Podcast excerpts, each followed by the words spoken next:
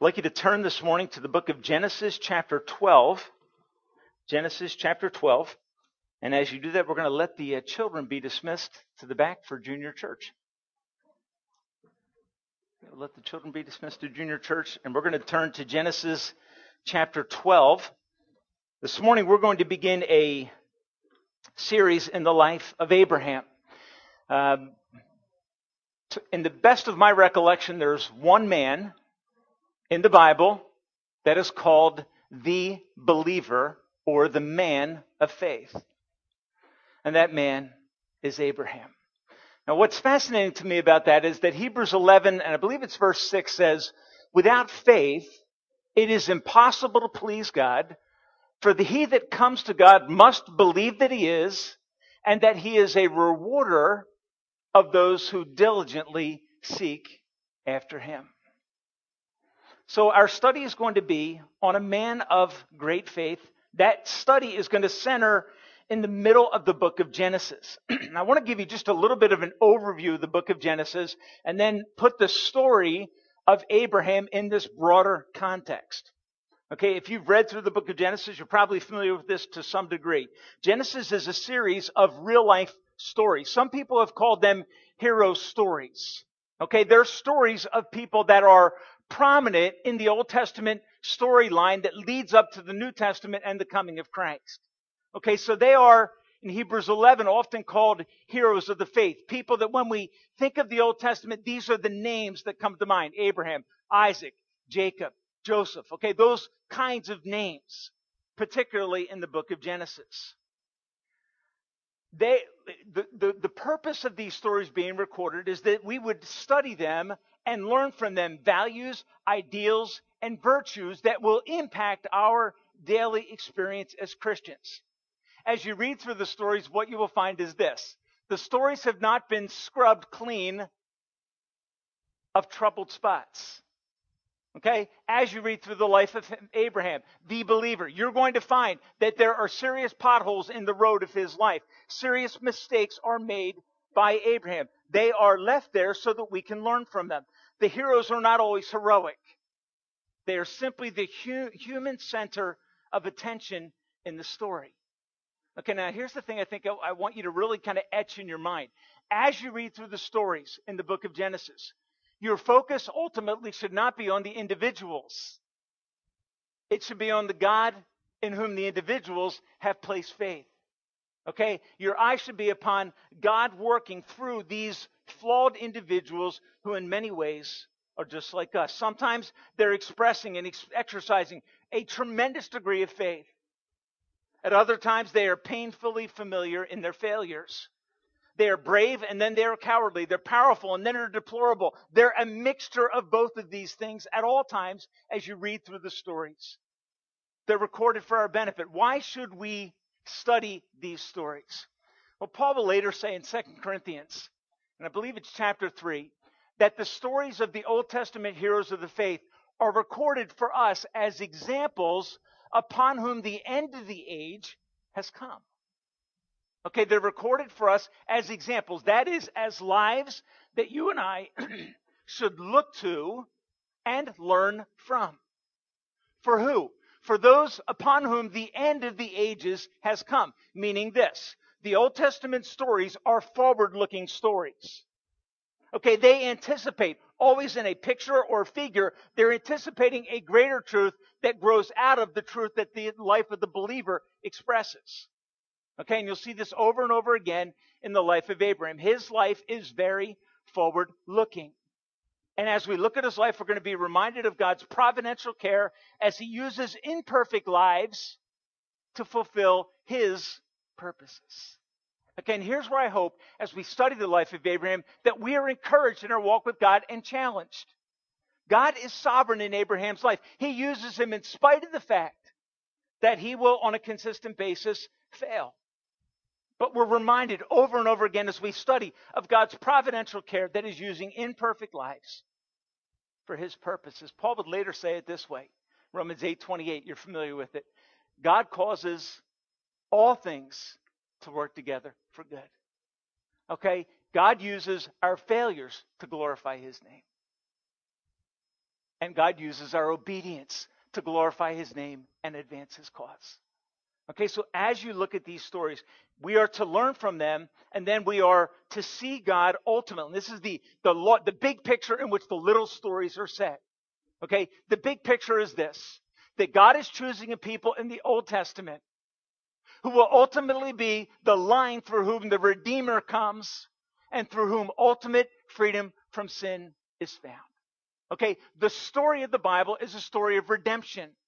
How do the broken, fallen people of Genesis one to three come into a right relationship with a holy God? That's the, the overarching story. It's all about redemption. Chapters one through eleven are condensed stories. Okay, they're short, brief accounts. Okay, you go from the creation of the world to the life of Abraham with thousands of years passing.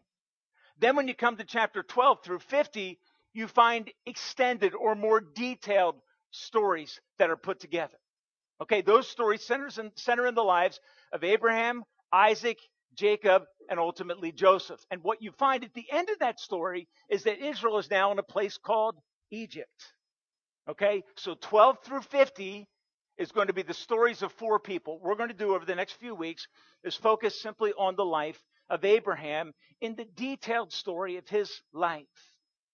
Chapter eleven and verse twenty-seven of Genesis says this. It says, Terah became the father of Abram, Nahor, and Haran. Okay, and this is where Abraham is now introduced into the storyline. Haran became the father of Lot, and we'll talk about that later. While Terah, his father, was still alive, Haran died in Ur of the Chaldees, that is the father of Lot, in the land of his birth. Abraham and Nahor both married. The name of Abraham's wife was Sarai, and the name of Nahor's wife was Milcah. She was the daughter of Haran, the father of both Milcah and Iscah. Now, verse thirty says this. It says, now Sarah was barren and she had no children. Okay, her and Abraham have been married for some period of time, and Sarah is a woman who is barren. That becomes a very important part of this story. So we have the birth of Abraham. We have this birthplace in the Ur of the Chaldees, which is modern Iraq. Okay, we have his wife, Sarah, who is barren and has no children, which ultimately would be the, the, the primary issue of testing of the faith of Abraham. And then we have their journey to Haran, which is modern Turkey. Okay, so when we come into Genesis chapter twelve, where are we? Okay, Abraham and his family have moved from a place called Ur of the Chaldees, modern Iraq, up into an area that we know as modern Turkey. Okay, it's there that chapter twelve then begins and the word of the Lord comes. And you'll notice in uh, if you have a more literal translation like New American Standard or King James Version, you're going to find at the beginning of these sections, it'll say, now the Lord said to Abraham. Okay, and you'll find that word coming up over and over again as you read the book of Genesis. Okay, what does it indicate? It indica- indicates a transition from one story to another story, and this unfolding plan of redemption is taking place. So, Genesis twelve and verse one.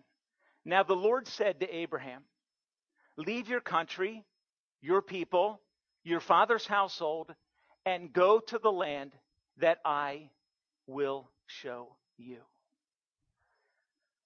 Okay, now what is this?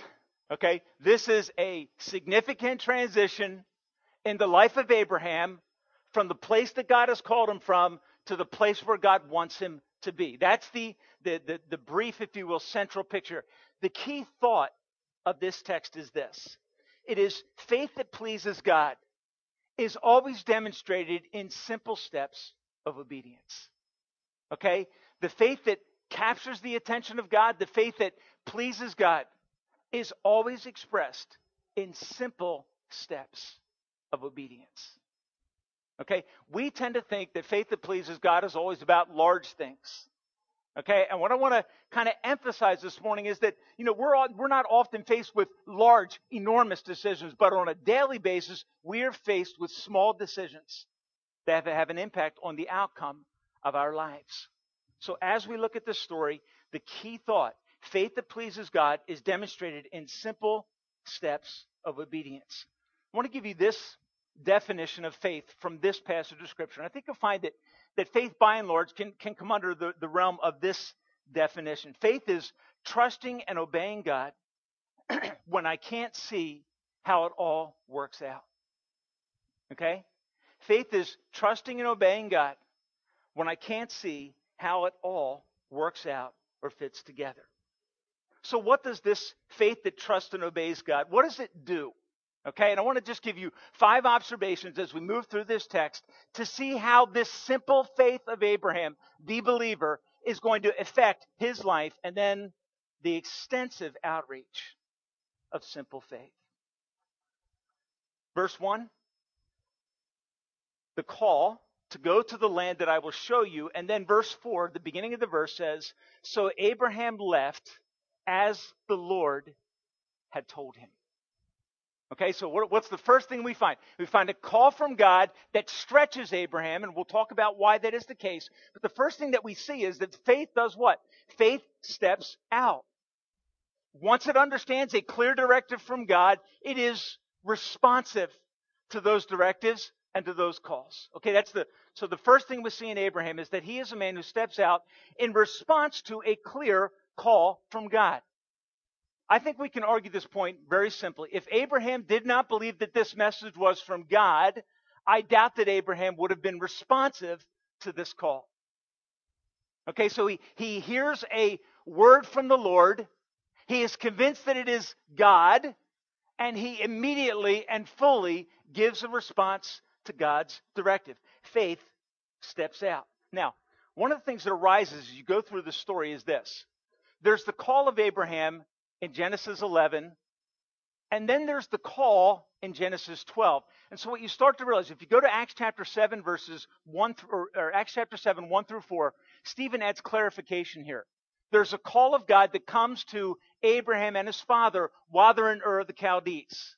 They travel up to an area that's called Haran. And if you look at, I believe it's at the end of verse thirty-one of, of chapter eleven. It, here's what it says. It says, when they came to Haran, they settled there. Okay, this is fascinating.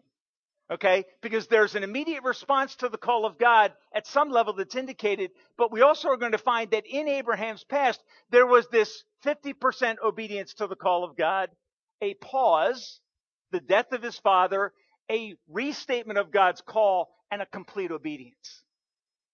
Okay, does that sound like any of our lives? The call of God, we begin to obey, we pause. Okay, they settled in the land of Haran. Did God call them to settle in the land of Haran? The answer is no. Acts chapter seven makes it clear. God called them to go all the way into the land of Canaan. They pause. So what do we find? This faith that steps out, that is responsive to God, is a faith that has been growing. It's been going through seasons of testing where the call of God to Abraham was very clear. Did he go all the way in obedience initially? No, he didn't. He stopped in Haran. He settled there. And then what does God do? God gives him another call to move him one step further in this walk of faith. So folks, when the New Testament says Abraham is the believer, it is not indicating that Abraham is a man who exercised perfect trust and perfect obedience. It's not what it's saying. It's saying that, that at the end of the day in Abraham's life, he could be called the man of faith in the Old Testament. He could be called the ultimate or supreme example of what it really means to trust God. It doesn't mean that he never struggled with what it meant to trust God. Okay, and I think it's so important that we understand this. He steps out, and as he steps out in obedience, there's this progress, this development of his trust in God. All of us, I believe, certainly go through seasons like that, where our trust in God is strong, and then where our trust is God, in God is weaker. So he steps out in spite of the sacrifice that is involved. Look at uh, chapter twelve and verse one. It says, the Lord said to Abraham, and listen to this, leave your country, your people, and your father's household. Okay, now, the difficulty with understanding this statement is that we live in a world that has become very cosmopolitan. Okay, people are mobile in the world that we live in. All right, I, I think I can safely guess that probably over fifty percent of the young people that grow up in Warren County will probably not spend their adult life in this county. Right? It makes me sad, to be honest with you. Okay? But I think we can say that that's true. We live in a country where people, we shift, we make moves. Okay? And it's it's normal for us to do that. So when we look at this, we may be thinking, well, Abraham's just getting a job transfer. He's getting a promotion. Okay? But there, there's more to this than something that simple. This is a world that was agricultural. The Near Eastern world is very family-based and loyal to the family. For someone to depart would be an utterly heartbreaking experience, and it would involve great personal sacrifice and risk. So as Abraham steps out, God says, I want you to leave your country, this agricultural world in which you live, the land, the very source of your life. I want you to leave your people, your relatives, your father's house. That is your identity and your security. And then third, he says, I want you to leave your father's household. Most commentators will say something like this. This is a call to leave the family inheritance. It is to, in a sense, sever ties from his extended clan or family because God has a bigger or larger purpose for Abraham's life.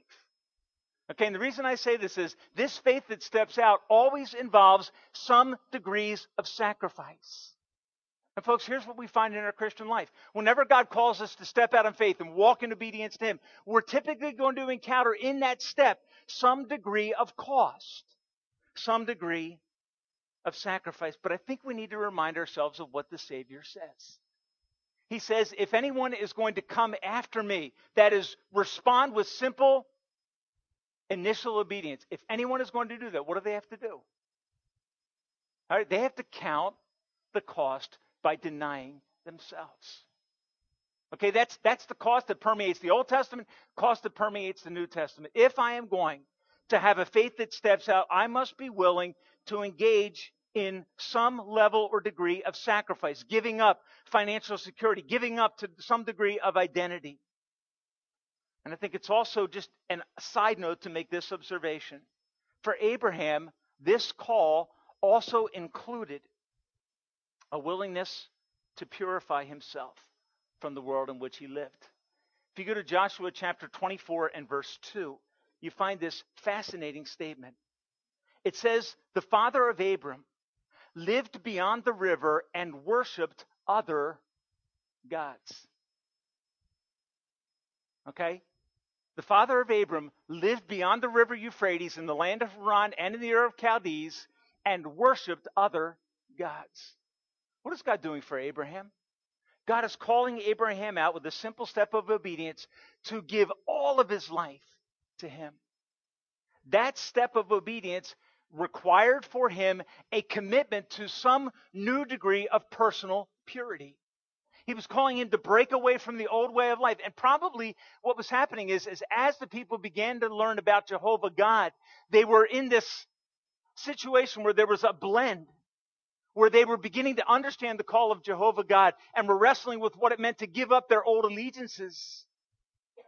And ultimately, God calls Abraham, Abraham, I want you to step out of that environment to become the man of faith and the man who ultimately will be, bring an incredible blessing to the world. So what can we say? We can say this. This faith that Abraham expresses is not a little step of faith in his daily life. All right, this is a life-changing step of faith. This, the effect of this kind of faith is radical in Abraham's life. It alters the course of his life, and ultimately, fascinatingly, it alters the course of the world. Okay, if you know anything about the history of the nation of Israel, you know that the place that God called Abraham to go to is central in world history. Okay, so it is, it is, it is a, an act of faith that changes his life. He will never be the same after this act of faith. Does that sound familiar? Sounds to me like Second Corinthians five and verse seventeen. If anyone is in Christ as a result of faith, what are they? They are a new creation. The old is passing away. A new person is emerging. Abraham, I want you to leave your family, your homeland, your security. I want you to leave it and follow me. And what is God's promise? Okay, here's what's fascinating. God's promise is that he's going to give him back all of those things, but they are going to be amplified and magnified into glorious promises and blessings. Notice the next step. The last part of verse one. He says, "Go to the land that I will show you." Go to the land that I will show you. Which means what? Well, Hebrews eleven says it means this. It says, Abraham left his homeland and began to travel to a place where he would say he did not know where he was going. The final end of the journey was uncertain, and for Abraham, it was unknown. He didn't know what it all meant. Folks, I would argue that that's the way that faith always is. God often calls us to take steps in our personal lives when we don't, we don't know where it's going to go. But we know that God has made clear this step, but we don't, we don't have a clear understanding or a clear picture of where it is all going. Faith, this kind of faith, the second thought this morning is this. This faith brings enormous blessings. I want you to look at the promises that God gives to Abraham in verses two through three, which I believe are some of the most important verses in the Old Testament. God says, Abraham, leave your people, your household, go to the land that I will show you. I will make you into, and listen to this, a great nation. I will bless you. I will make your name great, and you And, and the way this could be better interpreted is, you be a blessing. Okay, I'm going to do all these things for you. When I do that for you, I didn't do it simply for you. I did it to advance the redemptive purpose that I am engaged in. You, Abraham, be a blessing. Why does God pour these things out? Because he wants us to be a blessing in our sphere of influence. He wants us to be, as Jesus would later say, salt of the earth, light of the world. That's not new truth. That's just a clear explanation of what God was saying to Abraham. So look at these, look at these promises, if you will. What are they? He says, I'm going to give you a new land. Abraham, leave the financial security, leave the agricultural security that you have in this place. And when you do, three things will happen. I will give you a new land, the land of Canaan, which we know as modern Israel. Not a land that is large in size, but a land that is incredibly influential and crucially placed in world history. It is, by some writers, called the land between the major empires of the ancient world. He says, then I will make you a great nation. That is, I will give you a family. What did he call him to leave? He said, Abraham, leave your family, and I will make you a great family. I love this kind of promise. Abraham, walk away from that, and I will give you something that will cause you to be able to forget that. Not that Abraham would have disregard, not that he didn't feel any breaking away from his older life. But in order to become the people of God's purpose, what did he have to do? He had to sever himself and separate himself from that old life so that he could become the man that God wanted him to be. So God says to Abraham, I will make you a great nation. Here's, to me, what is fascinating. And, and in it, he's saying, I'm going to give you a great name. I did a little bit of research recently on the, popu- on, the, on the number of Jews in the world and then the number of Jews that live in the land of Israel. In the land of Israel, and, and somewhere between seven and eight million Jewish people live in the land of Israel. Do you know what the world's current population is? This number actually took me took me off guard the other day because I remember it being like six point something. All right, most estimates are now saying that the world's population is beyond eight billion people. Okay, you know what that means? It means that the population of the nation of Israel is far less than one percent of the world's population. Far less than one percent. Okay? More Jews live in America than live in Israel. Okay?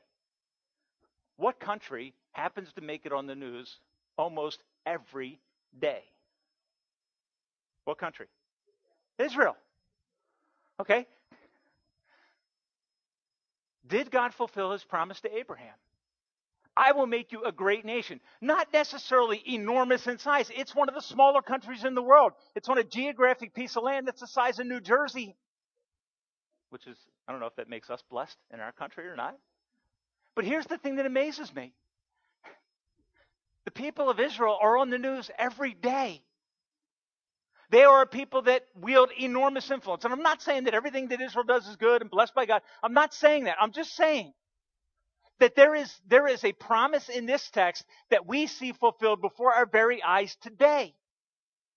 God has made Israel a people of enormous influence and impact. Okay? Why? Because Abraham obeyed God. And when he obeyed God, God began to do things through Abraham that Abraham could never accomplish on his own. Okay, so what happens? Faith brings blessing into our lives. The key in this, I think, is, is something very simple. The promise given to Abraham is tied to tightly his obedience, isn't it? Abraham, go, and then I will bless you. Abraham, walk in obedience and faith, and then I will use your life. And folks, sometimes we're waiting for enormous blessings of God that are so overwhelming that they ultimately alter the trajectory or flow of our lives. We're waiting. We're waiting to become competent and important and influential, and then we'll step out, or, or you know, to be, you know, kind of more well-suited for the task that God is calling us to. God doesn't need us to be well-suited people. He needs us to be willing people who will step out and say, God, use my life to make a difference. That's the kind of man that Abraham was. And the faith that he exercises brings blessing. And I want you to notice how this works in verses two and three. I will make you a great nation. I will bless you. I will make your name great, and you be a blessing. Verse three. I will bless those who bless you.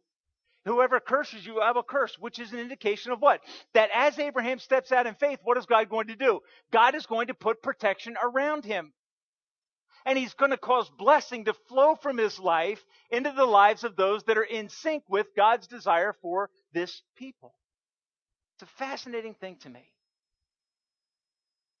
But the thing that I think is stronger is the end of verse three. Notice what it says. I will bless those who bless you. Whoever curses you, I will curse. And all peoples on earth will be blessed through you. Okay? That is, can you imagine Abraham in Haran hearing this promise? Abraham, go where I'm telling you to go. And when you go, I am going to unleash blessings that will flow to all peoples of the earth. That is an unbelievable promise. And only a person of great faith would walk in obedience to that directive. And what we find is that is exactly what Abraham does. Folks, do you understand this? Ultimately, you and I are able to have a personal relationship with Jesus Christ, ultimately because of the faith of Abraham, the believer. God called him to start something, to start a nation under the power of God's direction that would ultimately bring through it the Messiah, the Savior, Jesus Christ. And through Jesus Christ, what happens? All the nations of the world can come to him. So that when I flip ahead to the last book in the Bible, Revelation chapter five, what do I find? I find people from every tongue and nation doing what? Worshiping God. Where was that promise first stated?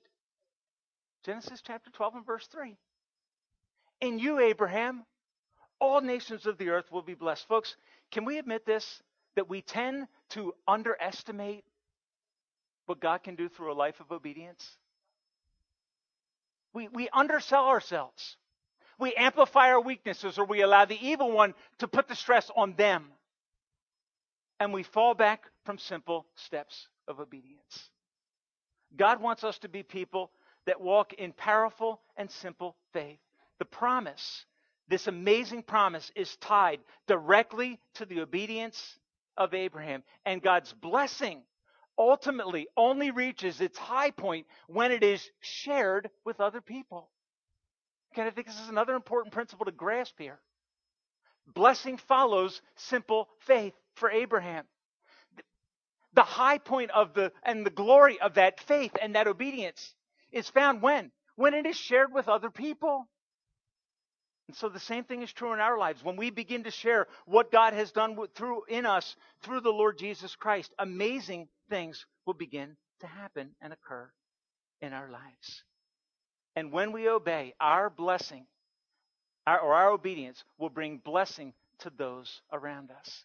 And I think one of the stresses in this text then becomes something like this. Okay? Your faith in Christ is personal, okay? But it was never intended to be private, okay? God's call to Abraham was very personal. Abraham, you go. You take your family. It's very personal. But the blessing that God is going to pour into Abraham's life is never intended to be privately enjoyed. Okay? Does that make sense? God called him and said, Abraham, I want you to be a blessing to the nations. That would require him breaking away from the world, not blending in and being like everybody around him. It would, it would require him to be different, distinct, holy, pure.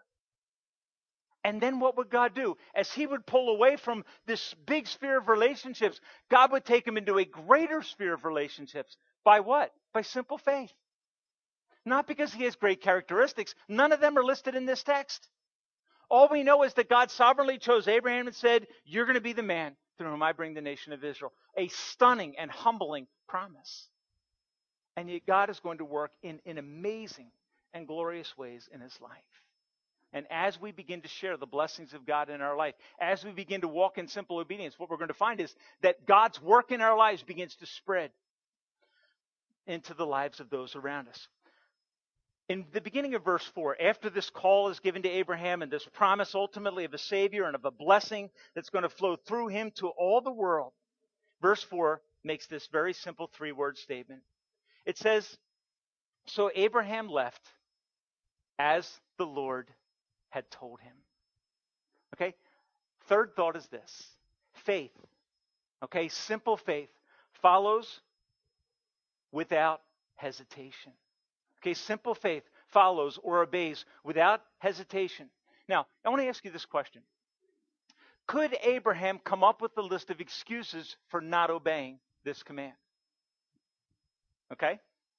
Uh, if you read around the text that talk about the departure of Abraham from Haran, one of the things you're going to find is that he is a man who is now seventy-five years old, who is settled into his lifestyle, settled into his financial security, settled into enjoying his family in the homeland.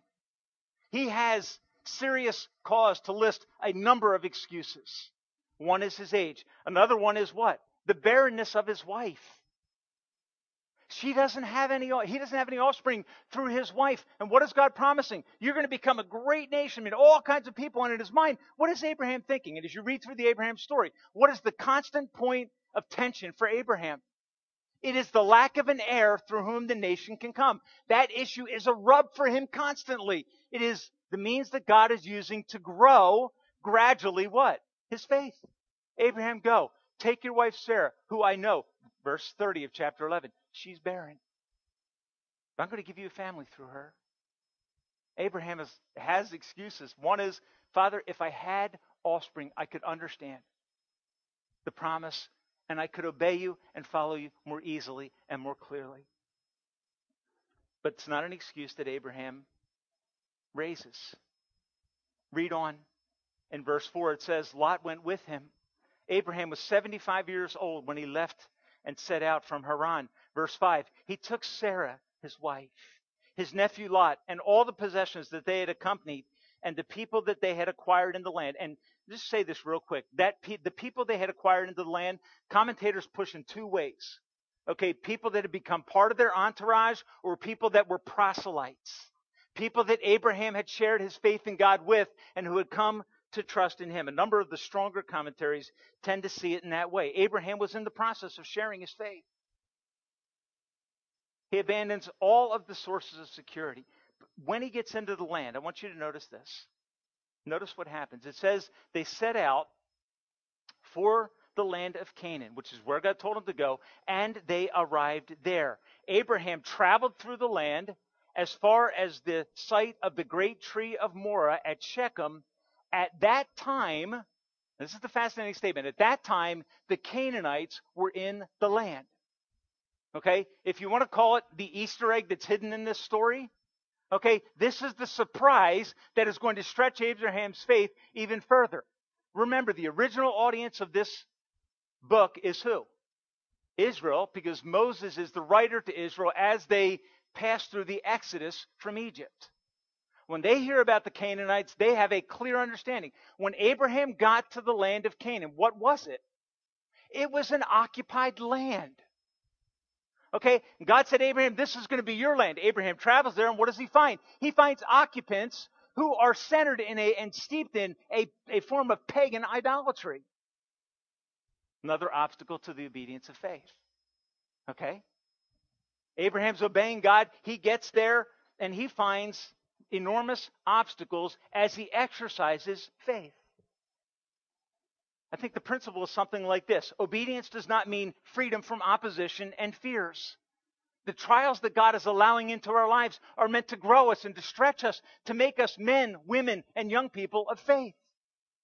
That's what God is striving to do, to cause us to be people that are so utterly dependent upon Him that we begin to exercise quick obedience in response to His commands so that we can be a blessing to those around us. A godly life, we will learn, is often lived in difficult settings as we walk in very simple faith.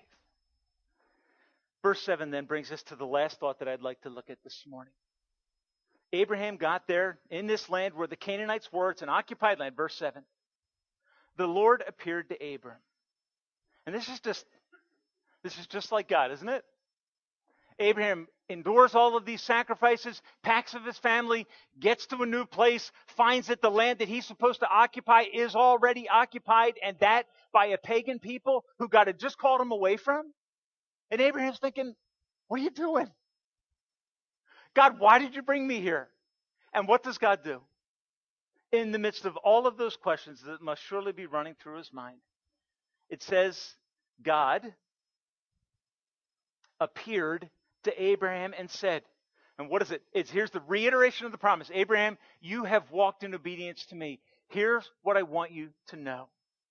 You're looking around at this land, you're seeing a whole lot of obstacles, just like Israel will later. Okay, remember what, what Israel said when they came out of Egypt, went to the land of promise, sent in spies, they came back, and what did they say? There's Canaanites in the land. And what was that? That was to be a reason for disobedience or an excuse for not obeying the call of God. Why is the story of Abraham recorded? Why is the city of Bethel the house of God? Why is the city of Ai the first place of a physical battle and victory listed? Why? Because God wants Israel to know that as they read this story and prepare to go into the land of promise, somebody, a father, a forefather went in before them in obedience to God. And God blessed him. The outcome of his obedience is this group of people that are coming out of the land of Egypt, that now God is going to lead into the land of promise and ultimately through whom the Messiah would come. Faith experiences obstacles. The last thought is faith is encouraged by God. I think sometimes we have to ask ourselves this question. Where do we live and what is it that we need from God? What is it that we need from God? God calls Abraham to go into this land and to live there. Hebrews chapter eleven says this. By faith, Abraham, when he was called to go to a place that he would later receive as his inheritance, he obeyed and went, even though he did not know where he was going. By faith, he made his home in the promised land. And here's the key.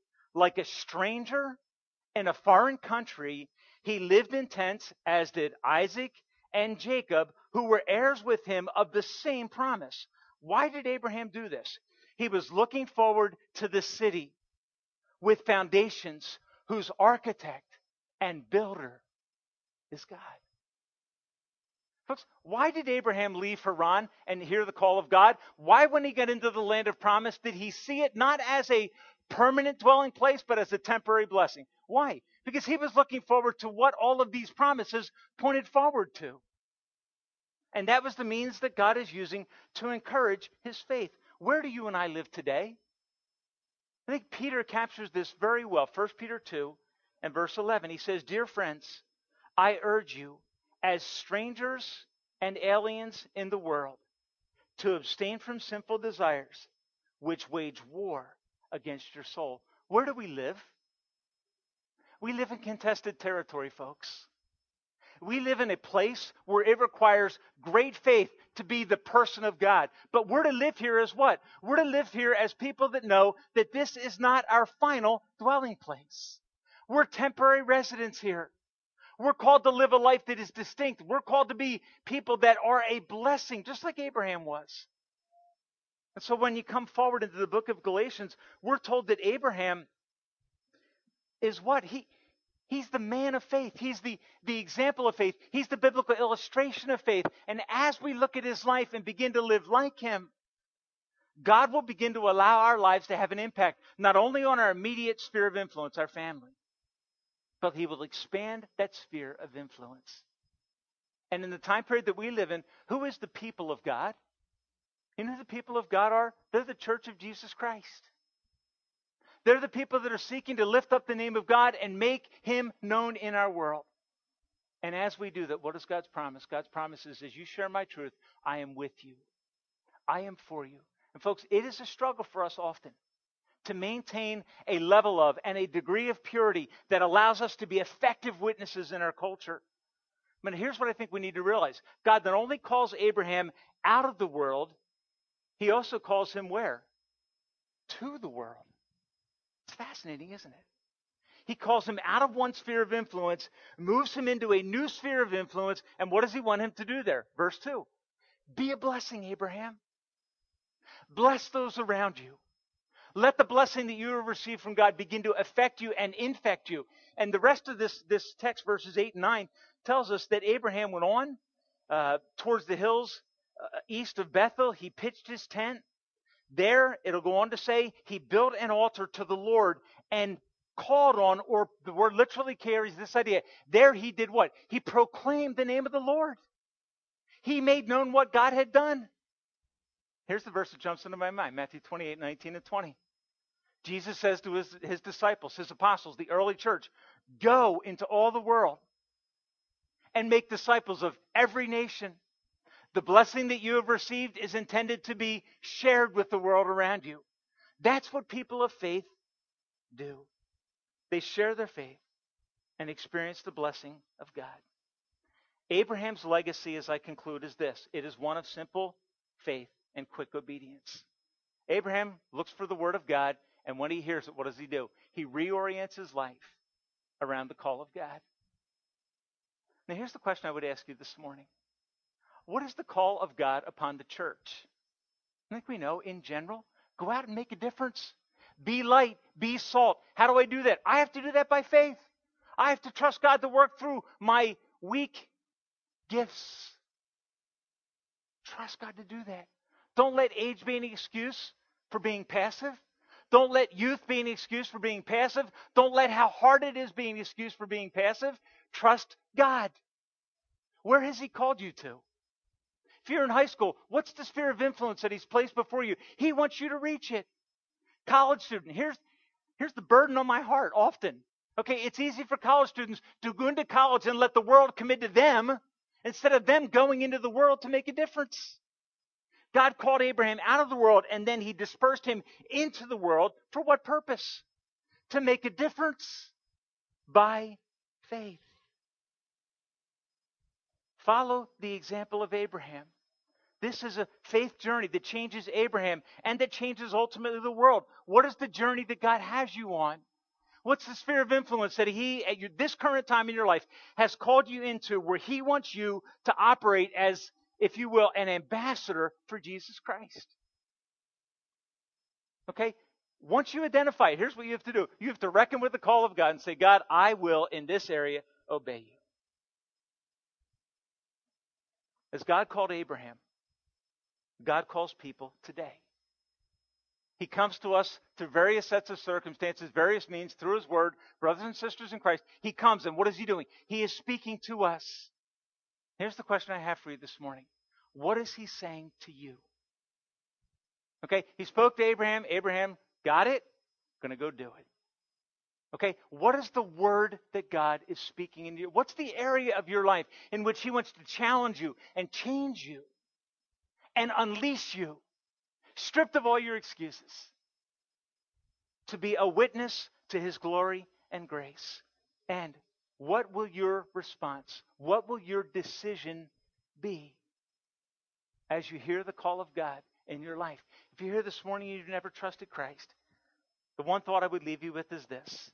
Abraham, Galatians fifteen, is going to tell us believed God, and it was counted to him as righteousness. Abraham be- began his walk with God not as a result of great performance. He began his walk with God as an act of simple surrender and faith. A weak man who lived in a difficult place, rescued by the call of God and a response of simple faith.